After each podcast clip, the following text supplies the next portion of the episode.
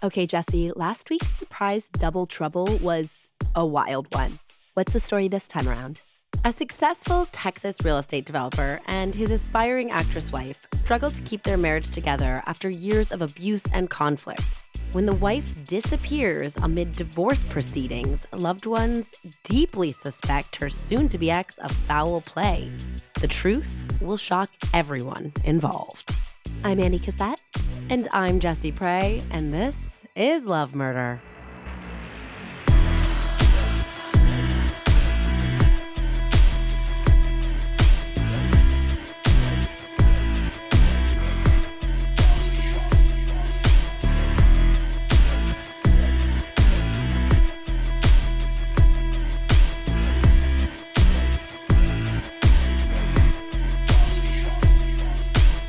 Hi, Andie. Hi, Jessie. Welcome back, everyone, to Love Murder, a podcast about dirty deeds, sleazy greed, and love gone fatally wrong. You can find Love Murder on TikTok and Instagram at Love Murder Pod and on Facebook by searching Love Murder Podcast. If you enjoy this show and you're feeling particularly festive in this holiday season, please, please, please love slash murder a five star rating on your podcast app, subscribe and review to help new people discover the show and to feed my insecurities, my desperate need for external validation. Yep. Also, if you're interested in supporting the show more directly, you can go over to patreon.com slash lovemurderpod, where you can learn all about the different tiers of support. This week, we are so excited to shout out an amazing new set of patrons. Emma L., Kazi Louise F., and Casey P., Talia C., Talia C., Tahila C., Lindsay H., and Megan M., Jill C., Nakia K., and of course, Diana N. Another awesome group of new patrons. Well, especially at the season of the year, we cannot thank you all enough for your ongoing support, whether you are just tuning in for the first time and giving us a shot, or whether you are one of our super duper patrons who we love so very much. all right, Jessie, what's this twist? This is an interesting tale. I'm excited to get into this. I don't want to give away too much because I really want you guys all along for the ride. This is definitely one of the lesser known cases that we have covered after a couple heavy hitters over the last couple weeks. So I just really don't think I should have any sort of preamble more than I do in my introduction. Let's do it. It was just past 7 p.m. on Monday, July 20th, 1987, when Mary Ellen Lehner received a phone call that would plunge her world into total chaos. On the other end of the line was a very worried eight year old boy by the name of Stephen Edelman. Stephen lived with his mother, Linda, most of the week, only two doors down from Mary Ellen. Stephen's father, real estate developer Robert Edelman, and his glamorous wife, Linda, had moved into the sprawling 7,300 square foot brick mansion some three years earlier. All of the houses in the Tony University Park area of Dallas were gorgeous. But the Edelmans was not just grand, but also gigantic. Mary Ellen had warmed instantly to Linda, a devoted mother and former actress, and the Lehner children also made fast friends with Stephen and his little sister Kathleen. But Robert Edelman was a different story. His reputation as a grade A asshole circulated in Dallas society circles for good reason. Mary Ellen's doctor husband steered clear of their new neighbors and wished his wife would have done the same. But Mary Ellen, a former nurse, was a helper and Linda Edelman was clearly a woman in need of help. As Robert's abuse increased, Linda had found the courage to leave him for good. Now mired in a bitter custody battle and angry divorce proceedings, Linda could use all of the support that she could get. The nights the children were with their father and Linda rambled around the huge empty house were some of the hardest on her, and especially hard on Stephen, the eldest child, who's both incredibly sensitive and extremely devoted to his mother. Yeah. The judge had mandated that Stephen and Kathleen would be able to call their mother every night at the same time when they were in their father's care. It was supposed to be 7 p.m. on the dot. Linda had never, ever missed this call, not once in all of the weeks that the bitter divorce had raged on. Not once until that Monday night in July of 1987. Mary Ellen knew that if Linda hadn't answered the phone, then something was indeed wrong. She had sat with Linda so many times, waiting in anticipation, hovering by the phone for that one very important call. And she could tell by eight year old Stephen's voice that he knew it too. Oh my God, he was only eight. He was only eight years old. Oh, And his sister was, I think, five or six at the time. oh God. The boy begged Mary Ellen to go check on his mother, and she complied. She hung up the phone and then she raced over to the dark mansion. She knocked on the door, no answer. She went window to window trying to see inside. Yeah. But it was completely still. And the only noise that was coming from the mansion was the haunting sound of a phone just ringing off the hook because clearly Stephen was trying to call her over and over and over again. Was it truly a mansion or was it a mansion in that area? Like, was it a huge, huge house? It's a pretty big house. It has one of those circular driveways, and they had the big, like, Hollywood kind of like when you walk in, the two staircases coming Wow. down in the grand. And I mean, it's also 7,300 square feet. Yeah. That's gigantic. We could put like six of your houses in that. Yeah. Literally. Yeah. it was also three stories. So there's a book I use that we'll talk about later. I read some articles from D magazine, which is, I believe, the Dallas area magazine. And it was really big. It was definitely what you would qualify as a mansion. But I guess some locals called it like the Amityville horror or something. Like it was like so big that it was almost egregious. Like it was like not classy anymore because it was so big or something like that. Yeah. But this place is darn big and they definitely had built it in a way that it was supposed to be very impressive. It had a Georgian facade and like big columns, but also brick. And it was supposed to give you that illusion of a grand, timeless mansion and that the man inside it had certainly made it in his life. Okay. Got you. All about appearances, baby. So she is going around trying to look into the windows, trying to figure it out. There's just the phone is ringing off the hook. Her car isn't there. So she's just hoping that maybe she had to run out, maybe something happened and she just could not get home for this call, but that nothing worse has happened to her. But there was a little gut instinct because of the nature of this divorce and how contentious it was getting, and the fact that Robert had been abusive to Linda in the past. There was that little kernel of real fear. Of course. And she also knew that Stephen was feeling it because when she came back into her house to call Stephen back at his father's house, he immediately became hysterical upon finding out that his mother was nowhere to be seen and the entire house was dark. He said, Something's happened to my mother. Someone has hurt her. He continued on saying, She's always there when I call. She's always there when I call. She always promised she'd be there when I call. And she wouldn't break her promise to me. So Mary Ellen heard Robert in the background telling his eight year old child to get a grip, that he needs to calm down and get a grip on himself. Get a grip. And she just tried to tell him something that would put his mind at ease. She said, "You know, I think I think she mentioned that there was a friend of hers who had an emergency in Oklahoma, which is where Linda was from and where her parents still lived. I think she had to go to Oklahoma because of an emergency. I think she's totally fine. She just missed this call. I think it's all right. You need not to worry." But in truth, she had no idea where Linda was. She just knew that Stephen's emotional state was very fragile and she was trying to put a patch on it until she could figure out what was going on. So after she hung up, she called the one woman who knew almost everything about the Edelmans' abusive marriage. She knew about their personalities. She knew their schedules. I mean, she knew the ins and outs of what the children liked and didn't like, what Linda's life was like in general. This was their long term housekeeper, Rozilla. So she had been with them for many years, and she was like a second mother to the kids. Okay.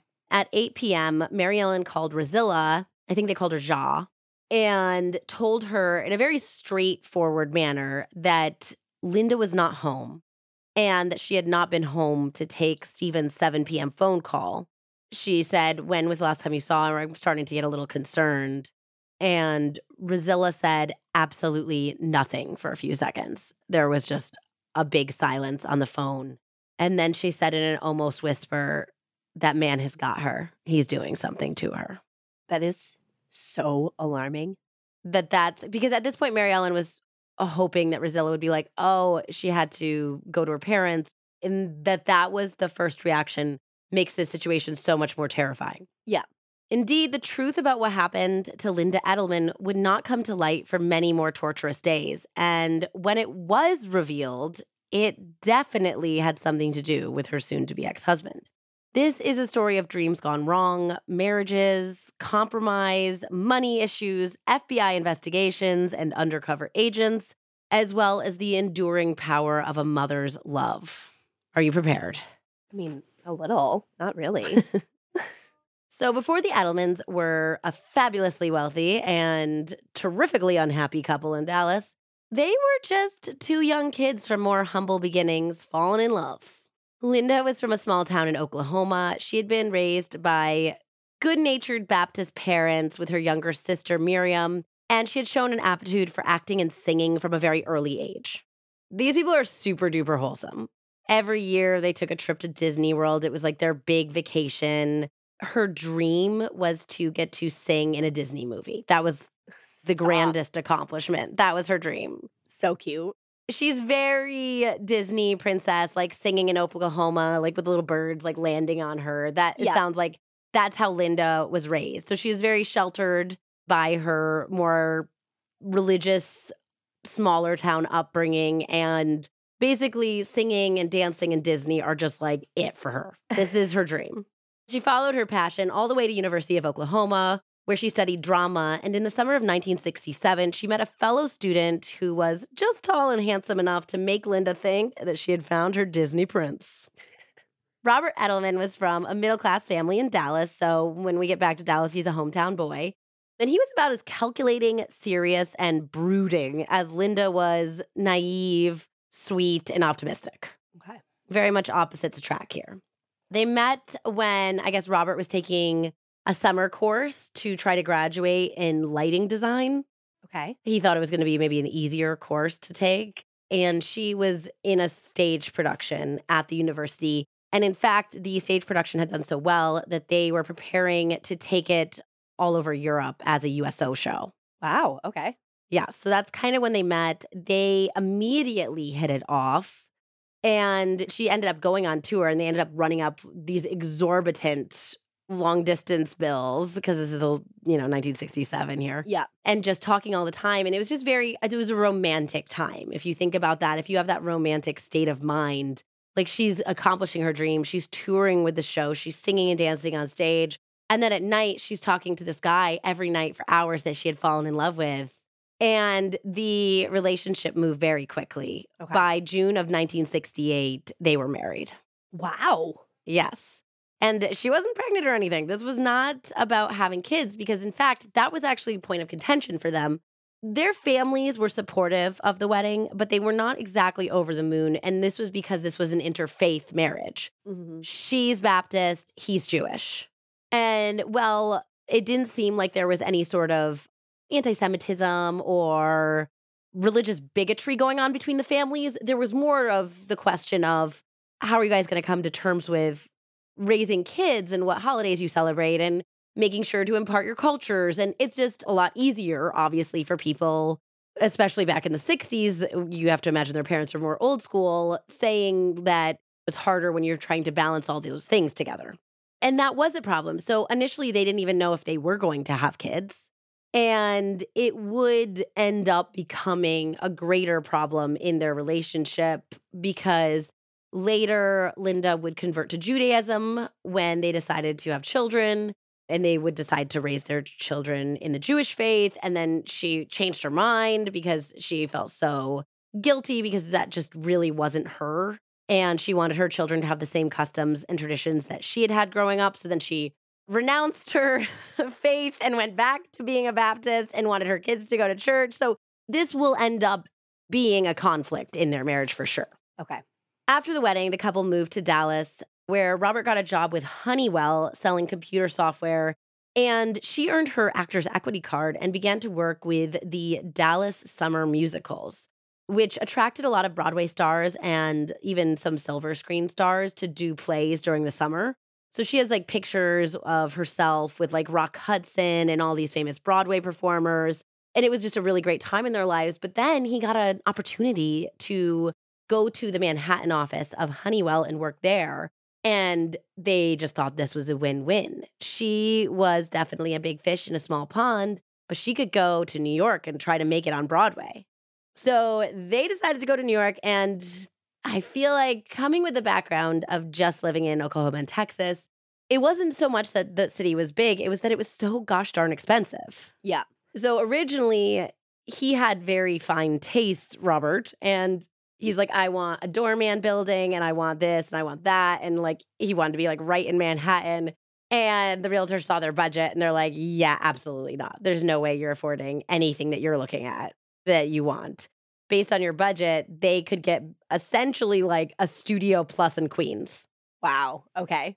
Already, this is not the glamorous Manhattan existence that they had imagined.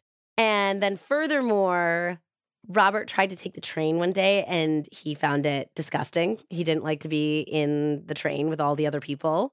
So he demanded that his wife drive him to and from work every single day in rush hour traffic. Yeah, I don't think Manhattan's really going to be for them. No. I mean, can you imagine driving in rush hour four times a day from Queens to Manhattan? No, it's unbelievable. I mean, it would take her all day. She'd have to turn around and go back. He kind of demanded that she do that. And it was like a joke in the office because nobody other than like the highest executives had like somebody picking them up. And of course, it wasn't their wife, it was their chauffeur. So she's going back and forth. She did get to work with this very famous singer who had trained all the best Broadway actresses. But unfortunately, that experience didn't really translate into gigs.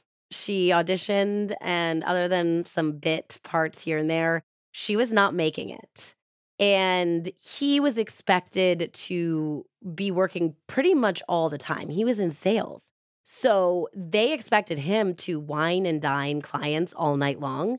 And they expected him to bring his pretty wife with him to also entertain the wives of the clients, to be there to make a good impression. And she kind of had imagined this whole like art scene, like beatniky, like theater group people talking about ideas and movement and what they're studying. And instead, she was driving her husband everywhere, not getting any parts. And every single night until way late in the night, she'd be stuck entertaining people for his business. And they weren't really drinkers. It was just like really eye opening too, because this is like very Mad Men. We're talking about the late 60s early 70s. So they're just tossing back cocktails and martinis left and right. And neither of them had really been drinkers. So they're like, well, this is a whole new world. So this is in general not going well. She was also really homesick. And when her mom and dad called and said, We're coming out to visit you from Oklahoma, they're like, We're bringing everyone. We're going to bring your sister. We're going to bring Aunt Ruth. We're even bringing the dog. And we're going to stay with you for a whole week or as long as you'll have us she's not even thinking about how they have this barely one bedroom apartment and how stressful this is going to be. She's just so grateful and excited to see her family that she says, Of course, of course. Oh my gosh, I can't wait. I can't wait to tell Robert. And this is where the abuse begins. So, this is a trigger warner for intimate partner violence, domestic violence. She literally ran over to him, bubbling over with joy. Like, she's like, Oh my gosh, I'm so excited. I got to tell you, my parents are coming. And he erupted. He's like, your Aunt Ruth, your sister, a dog. Are you kidding me? Where are we going to put them up? And you really did all of this without even asking me for my permission. And she was just so taken aback. She's like, I didn't know I needed your permission to invite my family to come see me because I miss them so much. And bam, out of nowhere, he cracked her one in the jaw. Wow. Like punched her in the jaw. She was completely stunned, speechless, and she couldn't really talk anyways because he had dislocated her jaw. Oh, fully. Fully dislocated her jaw. Oh my God. So when he realized what he had done, he of course started profusely apologizing. He's like, I'm going to take you to the hospital. On the way to the hospital, he's saying, I'm so under so much stress. I really don't like the city. I don't like what it's doing to us. I'm so sorry. I feel like we can figure this out. Maybe we can figure out a way to go home and have a different type of life. And I really want to make things work with you. And I'm so sorry. But if you tell people at the hospital that I did this, it will kind of ruin any plans of us leaving the city and starting over. So, yeah, because you'll get arrested. Yes. And he's essentially saying if you want any sort of future with me, then you're going to tell them that you slipped getting out of the bath and hit your face on the side of the tub. And I think that she was just so taken aback. Nothing Of like this had ever happened to her that she just went along with it. And they did end up going back to Dallas. He transferred to the Honeywell office back in Texas. She went back to the summer musical program. And there was a huge hope that this was a singular experience brought on by tremendous stress. But as anyone knows, life is stressful Yeah. If somebody in your life is saying, well, I only drink to excess when I'm stressed, or I only do this horrible thing or hurt you when I'm stressed, well, life doesn't get less stressful. So you got to come up with a better coping mechanism. It's not really an excuse. No, it's not at all. No. They're back in Dallas in 1970. And by 1972, Robert had landed his own very lucrative side business. So he was working for Honeywell full time at that point, but he ended up transitioning into his side gig being his main gig because during the 70s and early 80s in Dallas, there was a huge oil boom.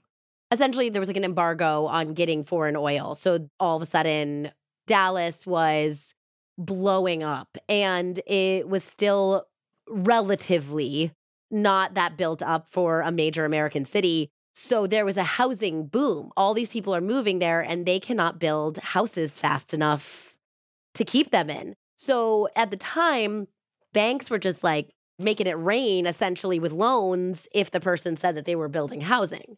So he started doing that. He started taking these loans, building residences, and he became a residential real estate developer at this point.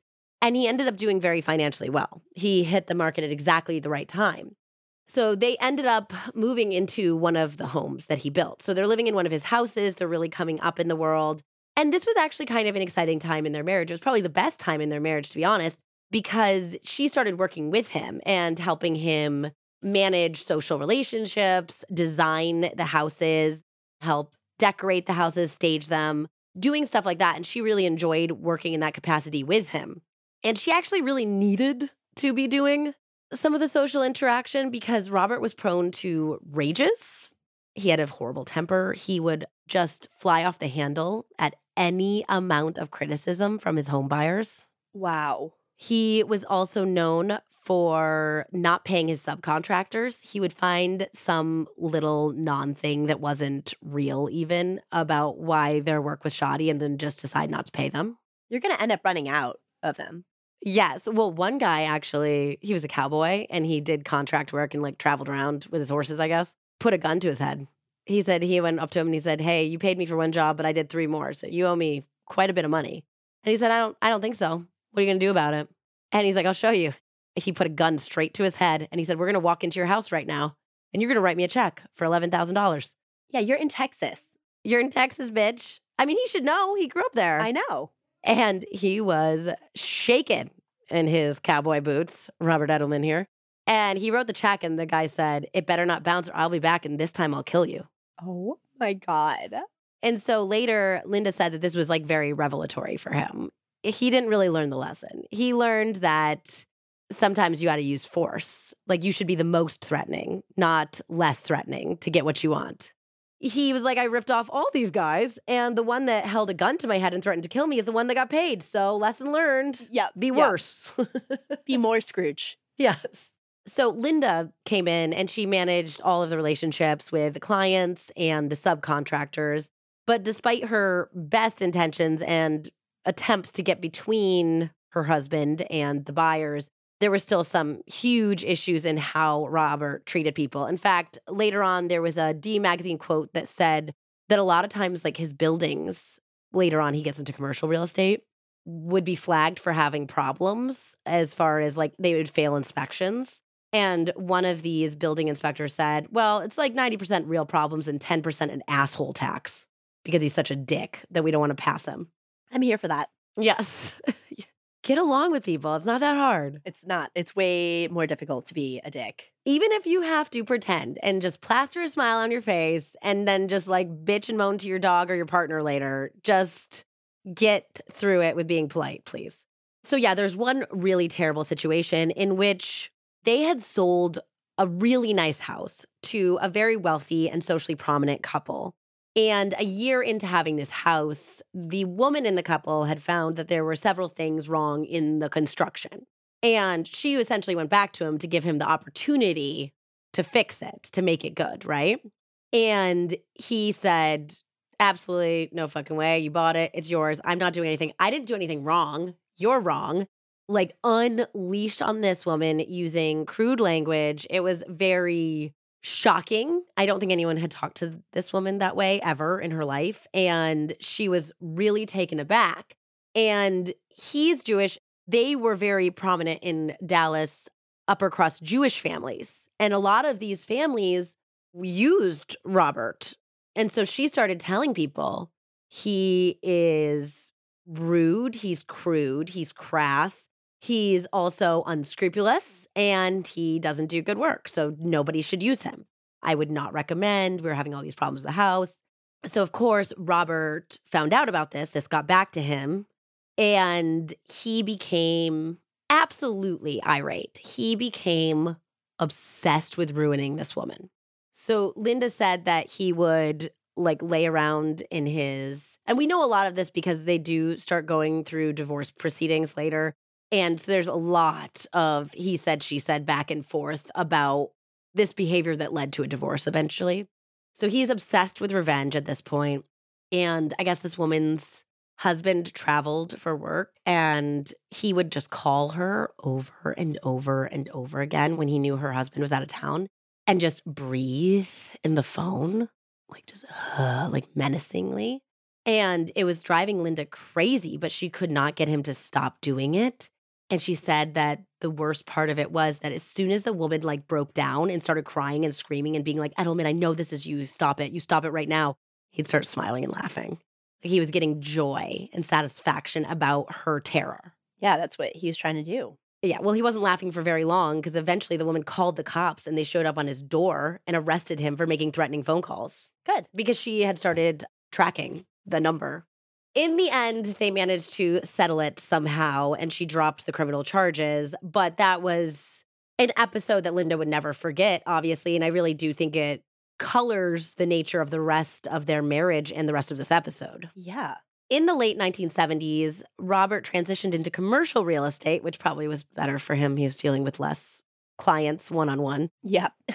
Just like one really big client Less per project. Personal relationships. Yes, more corporate business relationships. Yeah. And Linda at that point kind of step, stepped away from helping with his business and really poured all of her being into motherhood. They had been without children in their marriage for a very long time, especially for this era. They got married in June of 1968 and they welcomed their son Stephen in November of 1979. So it's 11 years Over a decade, before they yeah. had Wow. yeah, their first child.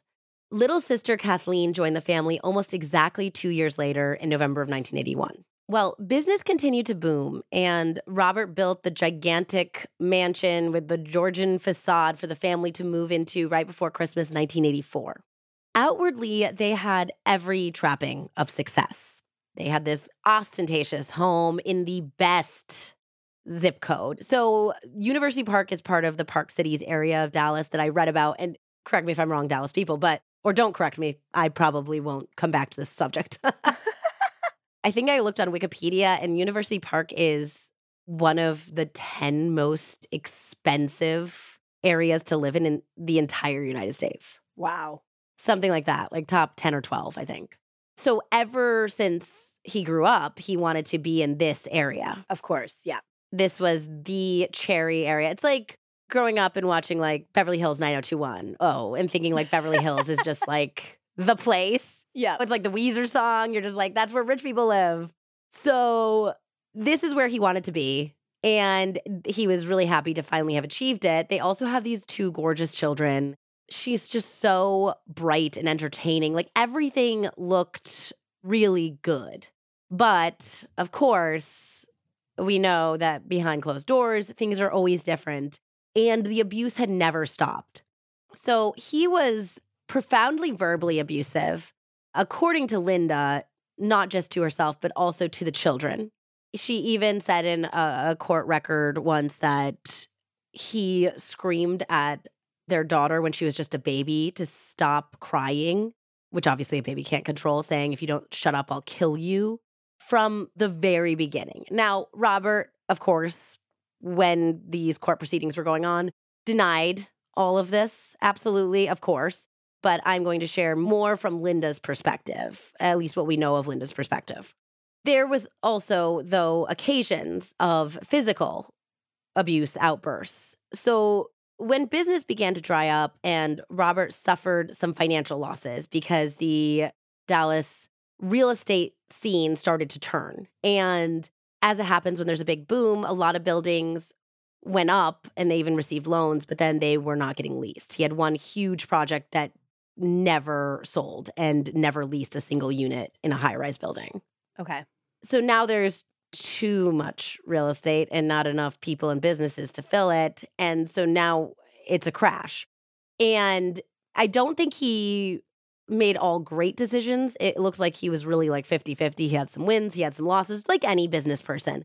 So it was more really just the time of life here in Dallas. So he's losing money left and right. There was one calculation that said his net worth went from like $5 million in 80s money to something like 700,000. Okay. And as you can imagine, that would also bring a lot of stress into their relationship. Yep. We also have the flip flopping of the religion. And I think around this time, Linda was trying to bring her children back into the Baptist church locally. So they have money issues, they have religious issues. And as Robert became more stressed about, especially the financial situation, he became almost unbearable to live with because any little thing could set him off. Yeah. In one occasion, she talked about how they got into a discussion about their son playing T ball versus soccer. And he wanted Steven to play soccer. And she was trying to say, but he really likes T ball and all of his friends play T ball. So who cares? He's, I think at the time, six years old or something. Yeah and they were stopped at a train track and there was another car next to them and he just backhanded her in the car just bloodied her mouth the whole thing and she like looked oh. over and it oh. was like this older couple that didn't even know what to do they just were staring so it was like stuff like that that would seemingly come out of nowhere just all of a sudden she thinks well you know he really likes t-ball like she's just saying that out loud and then bam so she just never knew when to suspect it. There was like another occasion where I think she had tried to get inside while he was like on a rampage and shut the door and like lock it. And he pushed it open so hard that it hit her in the face and like her nose basically exploded. Oh and she God. fell backward. And the children, Mary Ellen's children, had been over playing with her kids. And Mary Ellen's kids went home running and like crying and screaming and being like, there's blood everywhere. They saw it. So Mary Ellen is already very aware of what's going on with this family because her children were over at the house. And this is why her husband's kind of like, how about we just pull back from that relationship? Absolutely. Maybe the kids can come over here anytime they want, but maybe not the other way around. There was another occasion where she was getting ready to divorce. Like she was feeling like, this is really not working out. This is not the environment I want to be in with my children. I don't want them to witness this. They're fighting a lot, obviously. And he wanted to take her for marital counseling, but he wanted to go see this very specific person who was at this like good old boys club in Dallas, like a gentleman's club. And it's like the type of place where it's men only. So she would have to like wait while he was in a different area and then go to the area where they entertain the ladies. And she said everyone can hear everyone else in this sitting area. And he wanted to like somehow do marital counseling there at his club with this rabbi that he wanted to talk to. And she was like, no, absolutely not. I'm not doing it. So he's like, you're going to get dressed. And it was lunch. It was basically just lunch. She's like, you're going to go put on a nice dress and you're going to go to the club with me. And she said, no, I'm not. I'm not doing it. not going. You can go and have lunch with the rabbi yourself. Bye. And he then choked her so hard that she lost consciousness. Who knew that a better pillowcase is all you need for a better sleep? Let's talk about staying cool throughout the night and waking up with hydrated skin and hair. It's time to upgrade your sleep with Blissy's award winning 100% mulberry silk pillowcases. Do you struggle to find that cool side of the pillow all the time? Blissy's silk pillowcases are temperature regulating and have naturally insulating properties, so if you sweat and overheat while you sleep, Blissy is for you. On top of that, it is also so good for hair because it reduces frizz, tangles, and prevents hair breakage. It keeps the moisture in your hair and keeps your skincare products and natural moisture on your skin because silk does not absorb the moisture off of your face. You can say goodbye to wrinkles, dry, flaky, and red skin in the morning and wake up with healthier hair. Blissy pillowcases are made of 100% mulberry silk, which is naturally hypoallergenic, so you can sleep more comfortably without itching or rashes. They're great for those with allergies. And unlike other silk pillowcases, these are of the highest quality silk and are machine washable, durable, and even have a zipper to hold your pillow in place. Okay, so Andie and I have talked about this off the show, but we are getting so many people on our holiday shopping list, Blissy, this year. Yes. And we just had a, a, day off. Actually, Andie surprised me with a special spa day after my grandfather passed away, and we had a, kind of a rough day. And she was so tired and she felt so dehydrated. And the facialist told you that your skin was so hydrated. Even though I was tired and post flight and knew that my skin was dehydrated, and I swear it was because of Blissy. It was because when Andie stays in my house, she has not only a Blissy pillowcase, I also put the little spray. spray. And you have your eye mask yep. when you travel. Yep. Yes. yeah. We are blissied. We are blissfully blissied out. So, yes, please Give your friends the joy of silky hair and silky skin. Also, maybe they were just like saying it to us, but they also said we looked much younger than our ages. It's probably because of Blissy. It's probably because of Blissy. Blissy silk pillowcases are the best silk pillowcases on the market. They have a ton of different prints and colors and make great gifts because there's an option for literally anyone. Men love them too. They have over 1.5 million raving fans, and you could be next. Try now risk-free for 60 nights at blissy.com slash lovemurder to get an additional 30% off. That's B-L-I-S-S-Y dot com slash lovemurder and use code lovemurder to get an additional 30% off. Give yourself and your loved ones the gift of a good night's sleep with Blissy. Okay, Andie, we just did another episode about a killer dentist. At this point, I'm really going to have to ask my dentist dad about why so many of his colleagues are getting all love murdery. Yeah, seriously, call him right now. he might not love it. But one thing I do know he loves is today's sponsor, Biom, and their awesome Knobs NOBS toothpaste tablets. This is a totally new take on toothpaste. Knobs toothpaste was formulated by a dentist to provide a minimalist toothpaste without sacrificing on efficacy. Just 13 ingredients and no BS. Get it? it's that simple. On top of that, most fluoride free toothpaste don't include a remineralizing agent. NOBS is formulated with the safest remineralizing agent alternative to fluoride and super gentle polishing ingredients. Also, they really think differently about every part of the company. For example, there's no plastic tube. Everything comes in glass jars. Plus, because NOBS isn't considered a liquid, no more having your toothpaste chucked out by TSA when you travel. So I'm gonna be totally honest with you. I just reordered a whole bunch of them as stocking stuffers. So smart. They're just so cute. I know, they're great. And they actually leave your mouth feeling really refreshed. And they travel so well.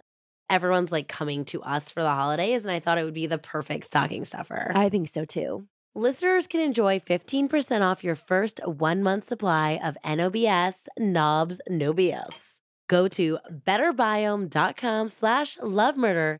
That's better, B-I-O-M dot com slash love murder and use code love murder. So she had to stay in bed for three days. She could not come out. She had bruises all over her throat. And this is like Rosilla, her housekeeper, is seeing all this. She knows it all. She had to serve her nothing but soup for three days because it was too painful to swallow. It's hard, I think, as another woman, even for her neighbor, from Mary Ellen. Like, I think it's easy for the husband. I think my husband would do the same thing. I think your husband would do the same thing. And they'd be like, okay, let's like kind of remove ourselves from the situation. But I think as a woman seeing another woman go through it, it's like hard to not want to try to be there, even though you know it's wrong. There's something more nurturing and more like helping in our natures that want to help the kids and the mother versus the protective nature. Now, this is a gross simplification of like heterosexual relationships, but I think a lot of people have at least one or the other in their relationship. Totally. Yeah. And I think that there's always like one partner that's kind of like more of the protector who's saying, This is a dangerous situation with a dangerous individual. And I understand your instinct to help, but self preservation is my first instinct. Yeah. And that includes my family. I know. It's just like, who else is going to help them if you don't? Exactly. So Rizilla is African American. She'd been with the family for a long time. And there's like a whole part in the book, too, about how even though we're talking about the 80s, this is still like kind of like back towards like the help, you know, that that book that was like, yeah, exactly.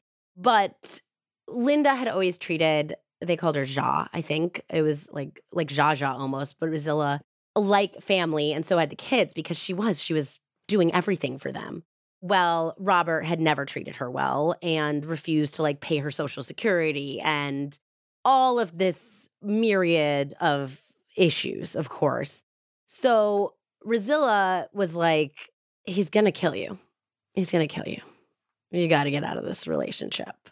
Like, she didn't even care if this long term employment came to an end because Linda couldn't pay her after she divorced. What is that worth if they're dead?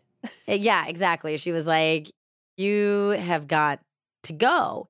And Linda was very bewildered about the whole thing, but she said it became crystal clear when a couple nights after this, she was trying to go to the guest room to sleep, and he came and he demanded that she get back into his bed. And she was scared about sexual violence, and he just started basically demeaning everything about her, like saying, Are you kidding me? I would never sleep with you. This is not about sex. I don't have sex with you. You're old, you're ugly, you're fat, you're gross. I don't want anything to do with you. I'm just saying that if you're my wife, you're going to sleep in my bed. And then while she's trying to sleep, he's going on to say that she's just like some stupid Okie and all this horrible stuff about her parents. And when it really like clicked that this was untenable was when he started criticizing her as a mom. Yeah. Like say whatever you want about my physical appearance, but then when you're going to put down like the one thing that I have pride and joy in and love doing every day, Yes. And that was it. And it was like, even about how she was imparting her like simplistic views on them, like their stupid Disney thing. Like they think, ooh, going to Disney every year is so great. It's like, because you're a stupid idiot who doesn't know any better and stuff. And this is like, every kid loves Disney World. And she, as an adult, still had this like fantasy of a place that's beautiful and happy and, uh, you know, has happy endings. And that's okay. You're allowed to feel that way. That's why there's so many Disney adults. yes. and she was just like, okay, this is over. So a little while after that, she managed to sum up the courage because she also had to ask him for everything. So she had to ask him to ask his secretary to schedule plane tickets so that she and the kids could go to Oklahoma and visit her parents. Okay. And every time she asked this, there was always a big fight. And he, you know, if she wanted to go for two weeks, he made it only one week. And when she was there, he would call 12 times a day. Jesus. This time, though, maybe because of everything that had been happening, he said, okay, so she's like, this is weird. He's letting me go. And when she got there, when she felt like her children were safe and she was in her parents' home, that was when she called him and told him she wanted a divorce. Okay. Which I think was very smart and wise to be physically so far away from him when she delivered this news. Yeah. Robert seemed genuinely shocked. He was acted completely shocked that she wanted a divorce. Apparently, he had never thought a million years that she would actually leave him.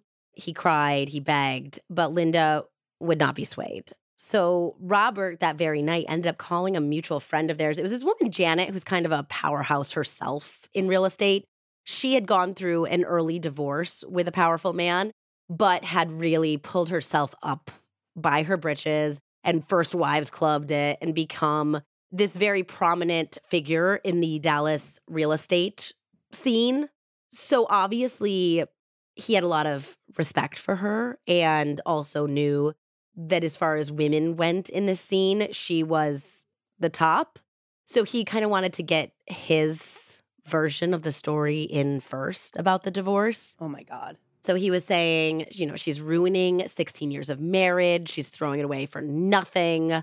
I don't even know what she's thinking. How could she do this? What kind of woman throws away a man just because he's not making as much money? Because he was trying to spin the story that it was because She was greedy. she was greedy and he wasn't making as much money as he used to. And uh, this woman, Janet, just stopped him and said, quote, Robert, what the matter with Linda is that you have been beating her black and blue. That's the matter with Linda. And he had asked her not to speak to her. So he said, she said, I can't promise you that I won't talk to her. I will talk to her because she is my friend and you are not. Bam. I bet he was so mad. He was so mad. But also think about how much more satisfying it was to hang up on somebody with the old school phones. I know. It was so much more satisfying. And it would go bling. It would go bing. Yeah. The kind that you could really slam down. Now we're like, ah, touchscreen. Yeah. red button. Mm, red button. I just red buttoned you. Echo loves pushing that red button on people. She's smart though. She's like, mommy, attention to me. Red button them. Bye.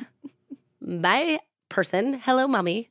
So Linda, again, wisely refused to come back to Texas with the children until Robert moved out.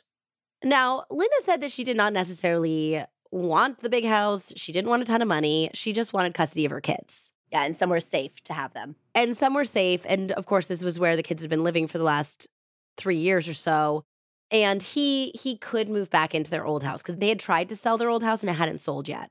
Or maybe it had sold but then fallen through. I'm not sure why, but it was available. So she's like, You go back to the old house and I'll come back with the kids and we'll figure this out as amicably as possible, which of course, this is not going to go amicably. It was a very bad legal battle to begin with. First of all, I do not know how she found her first attorney, but he was not helpful. According to author Jim Schutze, this first attorney she had was terrified of Robert, terrified of Robert's powerhouse of divorce attorney.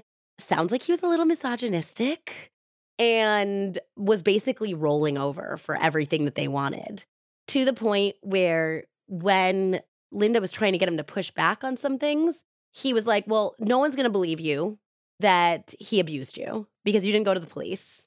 So no one's going to believe that. A prominent real estate developer over a failed actress. He said that her experience on the stage made her seem shallow and melodramatic, and that her religious background would make her look like a crazy fundamentalist. Wow. This is her attorney who's supposed to be helping her. And now she's being beat up by him, essentially, verbally. And she has no one by her side. And he said it was just going to look like what Robert was painting it as that she was a spoiled, rich University Park wife who was mad that her husband wasn't making him money anymore and she thought she could do better. And so she was divorcing him for no reason. And he's like, well, if you let's just do what I say and we'll just get this done with. And he had her sign a very early summary judgment based on on his advice that said she said essentially that he said that if she didn't sign this that she would lose her kids. Like if that's all she wanted the custody of kids, this is how she would not lose the kids. And her friend Janet looked it over and was like, "No, this gives him all the power. He has all the leverage over you." do not sign this and get a new attorney. And so that was how she ended up being introduced to this new attorney who was amazing named Vanden Eykel, and he went by Ike. Vanden Eykel. Vanden Eykel is amazing. So he is this awesome, awesome divorce attorney who fights like heck for his clients. And right away, she showed him the summary judgment, and he went down to the courthouse and he found out that Robert's attorney had never filed it from their side, which was crazy because this was a good deal for them. Yeah. But she said, you know, knowing my husband, he probably was like, oh, this is just a first offer. We can do better, even because he always wants more, more, more, better, better. And because he was a new attorney coming in, he was able to say, this summary judgment was never filed by the other side. And we would like to essentially retract her submission and signature because situations have changed and she now has new representation. And he won. Good. There was another situation, which I think the judge had been trying to be helpful towards the children in this regard. He had determined that the children should stay in the house and that basically Linda and Robert should move back in and out of the house Okay. so that the kids never have to move. So they have the most stable atmosphere as possible and they have time in the house with both parents when they have their custody arrangement. But this was like total hell for Linda because by now Robert was already dating he was dating several people and then he must have settled down with one serious girlfriend.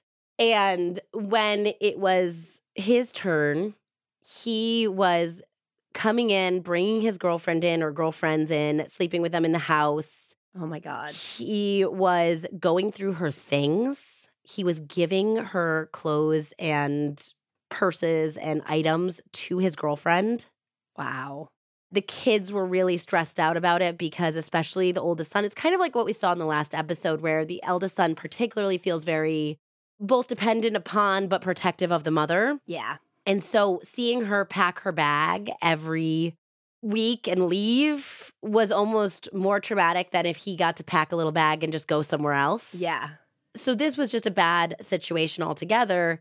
And the judge had ordered that he and his girlfriends, Robert and his girlfriends, could not go into her room anymore. I mean, this is a 7,000 square foot plus home with three stories. There was plenty of room for everybody here. Totally. And so he's like, put a lock on the door. You're not allowed to go into what was essentially the master suite, or what I've learned from Selling Sunset is now called the primary suite. The primary. But Robert had built the house, he had blueprints. And she said that she found evidence that he was going up into the attic and coming down through the ceiling through a tile in the ceiling that he removed. And he would go into her closet and steal stuff and move stuff around. There was also some speculation that I think maybe was warranted that he was also bugging the house. Oh my God. So she's saying, I don't want him involved in my house at all because he's taking things, he's violating the order to not be in my bedroom. Which he's going, Are you kidding me? What does she think? I'm Spider Man? Ha ha ha. But she's like, No, you're making me crazy because you are doing this. Yeah. And so when Ike came in, he also got the kibosh on that. He was able to say, the kids are going to stay with her and then they're going to go to the other house. There was plenty of room for the children at the other house. And Robert, you stay there. So he is like now stacking up some wins. Good. Linda, for the first time, has somebody legally in her corner. She's really excited about this, but when two people are in a battle like this and they have small children, there's really no such thing as winning.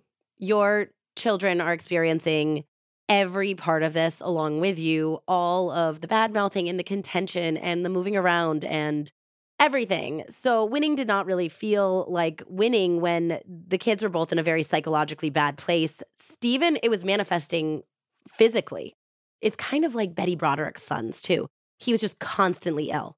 He had a severe case of pneumonia, or he had respiratory illnesses that were just plaguing him all the time. He was having tremendous amounts of anxiety around separating from his mother.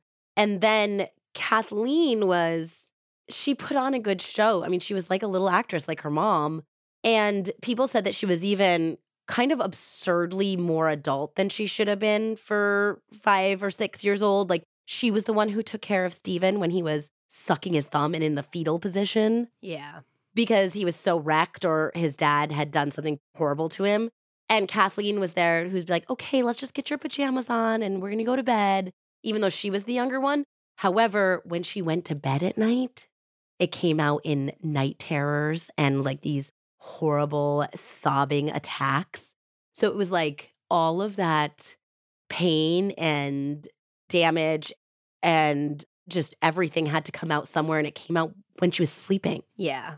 So after Linda recorded one of those nights of these horrible crying, screaming night terror events, the child psychologist that was court appointed said, You have to get this done. You have to get this absolutely finished because these children are getting extremely psychologically damaged in this. And if you have any hope of repairing it, then this needs to be done. He told this to the attorneys. He's like, both of you get in here. And he's like, I suggest you settled it. So they essentially decided to bifurcate it. They were going to be officially divorced in that legal capacity, but they were still hammering out the details of especially the custody issues. Yeah.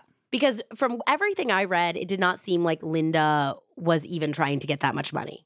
This was not a situation like we talked about with Betty Broderick, where there was like a certain amount that she felt like she needed in order to be able to go forward. Yeah. This was more that she wanted very primary custody with limited, yeah, visitation from her husband. So they're making some progress in this divorce. It really seemed like with Ike on her side, some of the contentious part of the divorce was getting settled, and she felt like she wasn't so unevenly matched. But at the same time, Robert was still trying to control all of the situations, including going on their yearly Disney World trip with her parents. Okay. He said, No, you're not going. You're not taking my children out of state. Tough luck. You can't do it. And Ike fought for her. And she was even going to concede it, like, hey, in the the grand scheme of things, if we don't do Disney World one year, it's not going to be the biggest situation. Like, if this is going to gum up the works, and he's like, no, you're going to Disney World, and he made it happen. The only people that that's negatively affecting are the kids. Yes, not being able to do a beloved annual tradition. So at this point, Robert was not happy because he had gone from a very privileged position of getting everything to all of a sudden she has this street fighter for an attorney who's getting her win after win, even if it's just small wins. Yeah. And it seems like psychologically at this point, for Robert, it wasn't about money. It wasn't really about the kids. Linda could not imagine that it was about the kids because he wasn't spending any time with them. He never had. And even when they would be with him, they were with his girlfriend a lot of the time. It was like he got a new woman to take care of them, essentially. And he had a lot of staff as well. It just seemed like he just did not want Linda to win. And if the only thing she wants is control and custody of her own children, then that was what he wanted to take away from her. Yeah. Towards the end of July, Linda planned an RV trip with her parents. They were supposed to go to Colorado to see her sister together, all traveling together in the RV. And it was decided that they would go essentially for their normal visitation period with Robert and his girlfriend at 4 p.m. on Friday, July 17th. And they would stay at their father's house until Wednesday morning. And then they were planning on her parents coming on Tuesday night. And then essentially, as soon as the kids got dropped off, they could get bundled up in the RV and hit the road together. Okay. So that was the plans. And in between this, Linda, of course, was just living for those 7 p.m. calls every single night that her children were not directly in her presence until the night of July 20th when she did not answer the phone and she was nowhere to be found. This was a Monday night. The kids had been in their father's custody since Friday. At that point, they were supposed to come back that Wednesday. So we have reached the panicked state that I left you at in the very beginning. Linda had spoken to her children on Friday, Saturday, and Sunday, but had not answered the phone on Monday, and Linda was nowhere to be seen. She did not have her car, so it seemed like she and her car had disappeared, essentially. She had not left a, a note, she had not left word with anyone, which was obviously very unlike Linda, especially knowing the precarious state of her children's mental health at this point. It seemed clear to everyone who loved Linda that something or someone had prevented her from being home to take that call. And there was only one man that they could imagine had reason to want to harm Linda, her estranged husband, Robert. Yeah.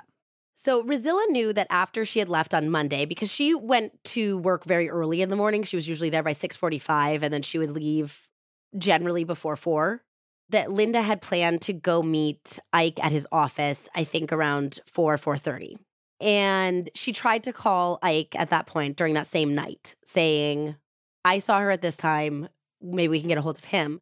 But they only had his office number and it was after hours at that point. So they got the answering service. So they're saying, "Please call his home. Tell him we really need to talk to him." But I don't know if he was on vacation or something because he didn't get back to them until the very next day. And the two women, Mary Ellen and Rizilla, ended up staying up basically all night worrying about this. But they both agreed that they weren't going to go to the police until they came back to the house the next morning and figured out whether she was there or not. When they went to the house the next morning, she wasn't there. and her bed was mussed up as if she had slept in it. But Rosilla said that it was very unlike her. It didn't really look like it had been slept in. And usually Linda made her own bed. She was one of those people that just gets up and does it first thing in the morning as part of her morning routine. So it was disconcerting how the sheets were kind of messed up and how she wasn't there. So they did end up getting through to Ike on Tuesday, July 21st, in that morning. And he said that she had come in for her meeting. They had some smaller legal matters to discuss. It wasn't a very long meeting. And she had left. She'd seemed fine when she left his office. Obviously, he didn't know where she'd gone after that. So Mary Ellen and Rosilla went to the police. And now they went to the University Park Police. And the University Park Police were not taking this seriously at all. They were like, okay, so why are you so upset? And they were like, well, she didn't answer the phone when her child called last night. And it doesn't seem like she was actually home last night.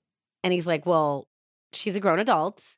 Some women who are going through a divorce and are essentially, I think that it was already bifurcated. So I think that she was technically single would say, I don't have my kids tonight. I'm going to go out on the town. Maybe she met somebody. Maybe she's dating and she didn't want to tell you guys. But a woman is not missing just because she missed a call from her child. They obviously don't get it. They don't get it. This guy was not getting it, whoever took the initial report. And he didn't even take the report because he said, We don't even take official missing persons reports. You guys have to go to Dallas, go to Dallas PD and do it there.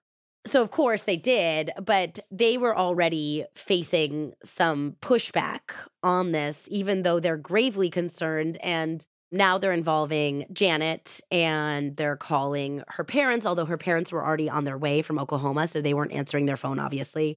They're calling Miriam, the sister. So they're now like getting the network all spun up, and everybody knew that he was abusive. So they know it's a limited time frame. They're calling Ike. Ike goes over to the house and it is like control central now. They've got people on the phone with the Dallas PD. Janet and Mary Ellen are like mapping out routes she might have driven and like driving around town to look for her. They're talking to everyone they possibly can. And they essentially wanted to go over and storm Robert's house to see if he was keeping her somewhere. And Ike put his foot down and he was like, absolutely no way. He's like, look, if Robert figures out that something's going on, he can just take the kids and go wherever. He could say, their mom's a bad mom, their mom's missing. She obviously is not going to be taking custody on Wednesday. So I'm going to take the kids and do whatever I want with them. And if he has done something to her, I don't think he's dumb enough to be keeping her in the house with his, her own children or do it himself. And this could also be, he would be tipped off then that people are already sounding the alarm. So he's like, I think that the best bet for you guys would be to talk to the police, obviously, but keep it under your hat and make sure that he thinks everything's fine on Wednesday when he drops the kids off as usual, because then they'll be in the custody of the grandparents. Yep. Okay. He's getting a little pushback for that because they're like, we need to go in guns blazing, essentially. And he's like, no, you can't tactically let the enemy know what we know. Yeah. And he had some contacts at the FBI. He's like, let me bring in my contacts at the FBI and they can quietly look into this for us. And they agreed with him that it was a bad idea to tip the number one suspect off at this point. So the FBI told Linda's loved ones that they needed to try to remain calm because if word about the investigation got out to Robert and Linda was still alive, maybe, that her life could be in additional danger, is what they essentially said to them. Yeah. Okay. So the women, uh, which is like a large part of Janet, Mary Ellen, of course, and some of their other relatives who had come, were very confused to how this whole thing was being handled. Because I think it was Janet who said she's a pretty prominent social person in Dallas. They're not the most famous or most wealthy people, but they're well known enough.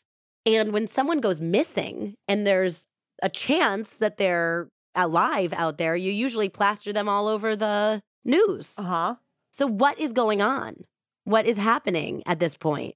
Why are you keeping us all in the dark about everything? So she's getting upset. I guess that the parents showed up and they were handling the news like well and being like, I think we should just go along with the FBI investigation. And so now some of the friends at this point are like fighting with the parents, like, fight for your daughter, like, figure out where she is. Like, why is everyone just like doing what the authorities say? We have to do more. Okay.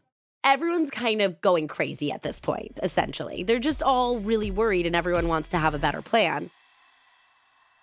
Andie, do you know what the best thing is about marrying the right person? You could go in so many different directions with this. Well, obviously not being love murdered, but otherwise, I am referring to the endless conversations. Oh, yes, the endless conversations. That's why we're so excited to share today's sponsor, Paired.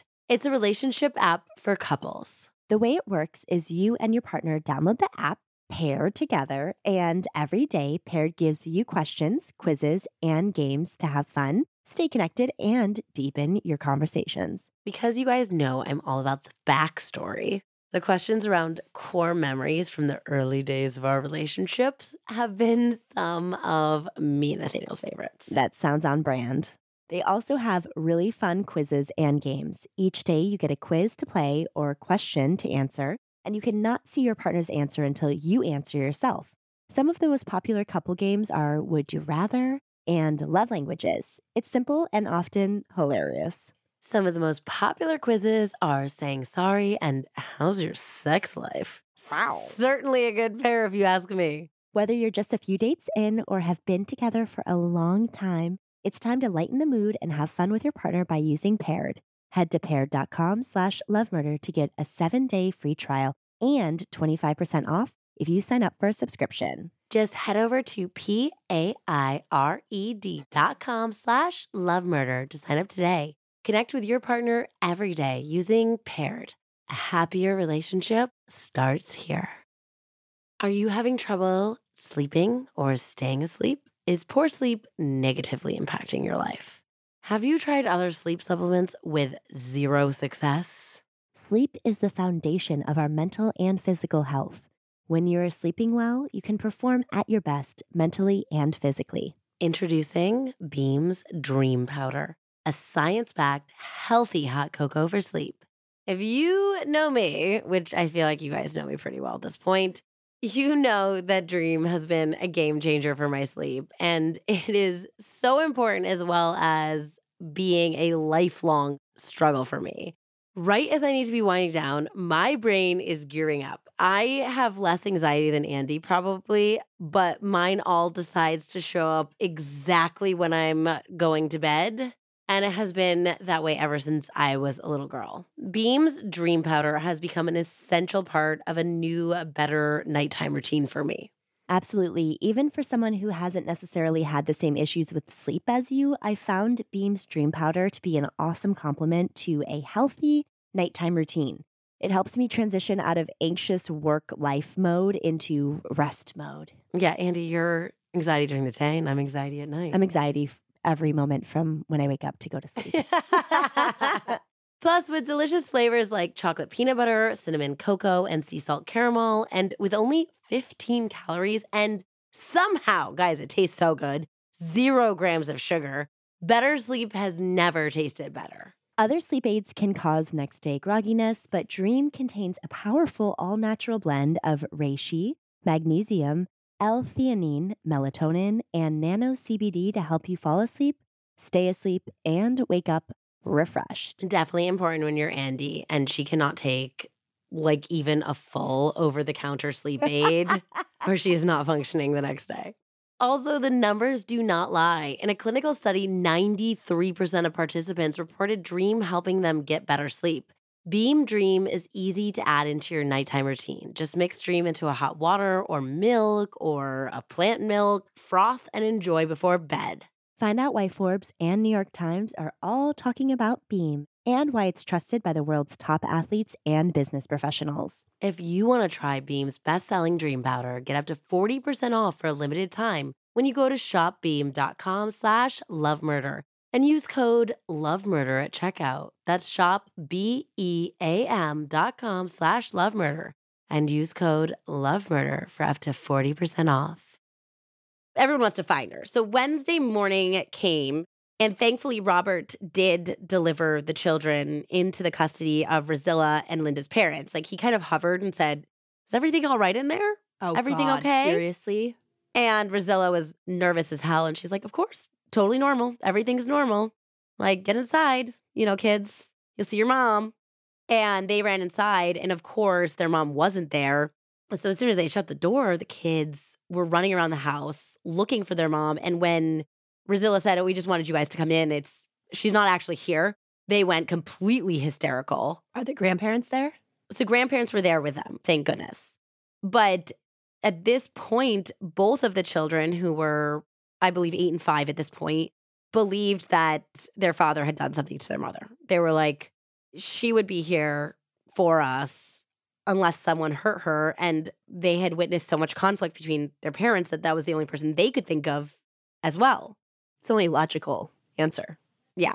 I guess that eight year old Stephen told some of the people who were at the scene at this point that he knew his father had done something to his mother and he knew the adults were lying to him when they said that his mother was all right. So that very same day that they get dropped off, they had a regular weekly session with their court appointed child psychiatrist. And after some back and forth with the grandparents and Ike and Rosilla, they decided the kids should see their psychiatrist because they were obviously in crisis. But the psychiatrist spoke first to Rosilla and then to Ike, and he needed to know the real situation, what was truly going on, what they thought. And that was when Ike revealed that it was still developing, but there had been some news and it wasn't good. Linda's car had been found just across the Oklahoma border, and there was a considerable amount of blood in it, as in an unsurvivable amount of lost blood. Yeah.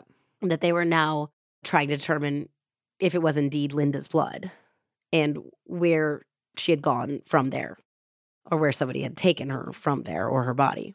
So the psychiatrist finds this out. At the same time, the rest of Linda's loved ones are finding this out. Everybody is losing their minds, thinking that obviously Robert had paid somebody or managed to make this happen. And the psychiatrist doesn't want to lie to the children. But the FBI agent who was there said, It's pretty heavy. We don't know. We haven't recovered a body. I don't necessarily want you to tell the children at this point that their mother is definitely dead. So they're walking this line of not lying to the kids, but preparing them for what may be The worst. inevitable truth. Yeah, the worst case scenario.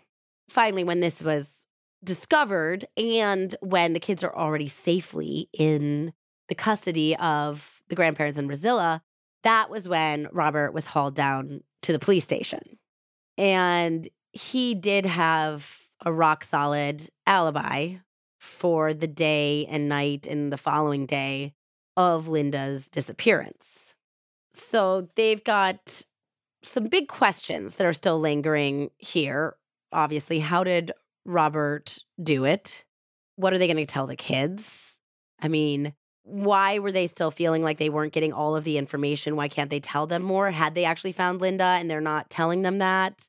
Meanwhile, Janet was facing resistance in publicizing the case. So she was trying to use her contacts at TV stations to start getting the word out. Now that they know the blood was found in her car, could she be injured somewhere? Should people be on the lookout for her? And so she is pressuring the FBI and Ike, who is speaking to the FBI, to release the information so that they can put this out everywhere, blast it all over Texas and Oklahoma for that matter. And she started to think that the FBI was lying to her. And the FBI was lying. Well, it was absolutely true that Robert wanted his wife dead. Linda's car had not been found covered in blood in mm. Oklahoma. What? Linda's car was at a remote location in East Texas, as was Linda, who was still totally alive. What? she gone, girl? Linda's disappearance and presumed murder was a ruse concocted by the FBI. So she FBI gone girled. Oh my God. They had done it to entrap the man who had ordered a hit on her, a legitimate hit. He actually did order a hit. He did. Oh my God. That's why you tried to cover earlier. You were like, oh, we have all this information because From the- from the the divorce. divorce hearings. It's Yeah. not because she's still alive. It's not because she helped author Jim Schutze write the book, My Husband's Trying to Kill Me. Guys, that's the name of the book. The name of the book is, in quotation marks, with an exclamation point, My husband's trying to kill me. And then it has a beautiful glamour shot of Linda on the back. So that is the book. I didn't want to give too much away at the beginning. I also used some articles from D Magazine, which I will share with you in the show notes. I would also like to give Carolyn, our friend and patron, a shout out because she read this recently and sent it to me. And I actually already had it. I was like, oh my gosh, this book has been on my shelf forever. And I thought, and so did Carolyn, that it would be a good little winter break to have a survivor story. Yeah. They're always nice. Wow. So great. So she's alive. And we have to go back a little bit in time to see how this all went down from Linda's perspective. So, a couple weeks before Linda's so called disappearance, she was summoned to Ike's office. And he made it sound very dire. He had come back early from his vacation and he said that she needed to get there right away. It was like 8:30 in the morning. She didn't know what was going on. So she walked in and immediately there was two guys wearing suits who had guns in his office with her. So she's like, "What the hell is going on?" At that point, Ike introduced her to two FBI agents who informed her that Robert had taken out a professional contract with a hitman to have her killed Jesus. Could you imagine? and that her life was very much in danger. In imminent danger. imminent danger. Oh my God. What's more, they said that there had already been an attempt on Linda's life as well as her parents. The hitman, they had traced him, had followed them to Disney World, That's sick. but clearly had not been able to get a clear shot at freaking Disney World. Yeah. What? And apparently, he had been told that if he needed to take the grandparents out to do so. Yeah, like collateral damage.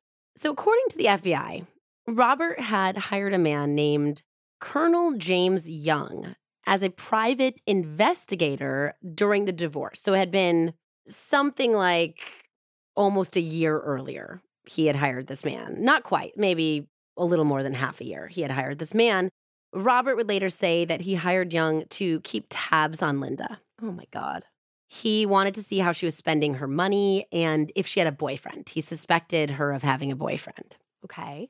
However, his own divorce attorney would say that he had no knowledge of this so called private investigator. And Robert, in a previous divorce court proceeding, had said he did not hire a private investigator. So he's clearly keeping this on the down low. Furthermore, when the FBI looked into this, he apparently had told this private investigator, this colonel, that he only wanted oral reports to not keep any notes. So this is really sketchy, Yeah. obviously. And we don't know whether this really did start as a private investigation relationship and morphed into a hitman relationship, or if this was the intention all along. The FBI believed at the time that they spoke to Linda that what Robert really wanted, obviously, was not Young keeping tabs on her, but Young murdering her. Colonel Young was on the surface a Chinese American Green Beret and decorated officer who was said to have reached the rank of colonel before his 36th birthday. He had allegedly been a veteran of three wars, which I think was World War II, the Korean War, and Vietnam. Wow. He had also allegedly engaged in covert operations with intelligence forces in foreign countries and had been awarded several medals for all of his service, including two Purple Hearts and a Bronze Star. Well, according to what the FBI told Linda, the colonel had gone rogue after retirement. They believed that he was, to quote Jim Schutze's book, an extremely dangerous, highly skilled, well established procurer of professional murders. Oh my God. Young had apparently specialized in subcontracting the actual killing. So he's not actually doing the murdering, even though it would seem that Robert was under the impression that he was. Okay. Young's go to hitman had recently passed away, forcing Young to find contract killers freelance. Oh my God. What, like on the 80s version of the Darknet? Basically, he was going to different veteran organizations and special ops meetings or people who were retired from special ops and seeing who maybe had lived in a moral gray area as far as killing and needed some money. Who is desperate? Yes. So he used this connection with somebody else to find this man, Fred Zabitosky. Now, Zabitosky had been an honest to goodness Vietnam War hero. This is proven. He had, to great injury to himself, saved his entire platoon. It's not like that episode a few months ago where the guy lied about all of that when he got bayoneted. Yeah. So he was a real hero. He had been awarded the Congressional Medal of Honor for his service in Vietnam. He had ended up, however, in this shadowy mercenary business in Laos after technically being honorably discharged from the military. But Zabotowski maintains that the special ops he had been in was supported by the CIA and the American government, even though it looked like mercenary shit off the books. Okay. It's always the CIA. Yeah. Okay. Okay. So Young had approached Zabotowski about, you know, with war stories, talks about special ops and things that they had had to do together in the war, not together, but the same types of missions.